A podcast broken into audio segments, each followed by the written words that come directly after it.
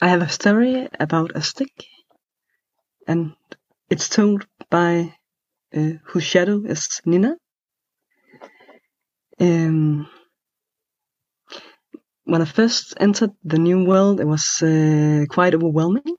Especially there was a lot of different sounds, like uh, the trees had this um, weird, like like door sound, uh, is, um, and I felt overwhelmed.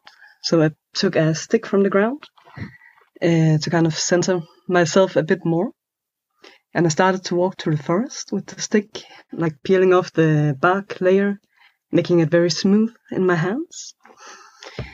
Um, and I felt a bit afraid of meeting ancestors, not knowing how to react to them. Um, and I used the stick like uh, poking my nose like this when I felt anxious. I don't make a sound on my nose and a different sound on my cheeks. Um, and I went through the forest and I didn't meet anyone. And then I went to the ocean and I sat there and I had this feeling of relief, relief because of the sound and like the, the bigness. And I got this feeling that I needed to throw my stick in the water and uh, throw it away. And I felt really sad. Um, because I've been having this companion through my walk through the forest and I didn't want to let go of it.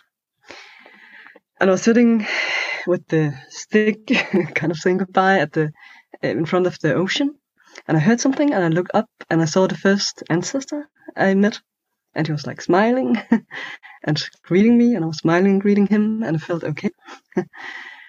uh, so then I felt more ready to let go. Um, but I still had to throw the stick twice. I threw it once and I came back, and I felt like I had to pick it up and um, like throw with it on my face with the water. And I did it again, and this time it landed further away, and it was fading in the waves, and I felt okay to leave it and to let go. And I thought like I felt sad to let go of the stick, but instead I got the story of the stick um, so I could keep that and bring it back. Yeah, that's that's the story of the stick.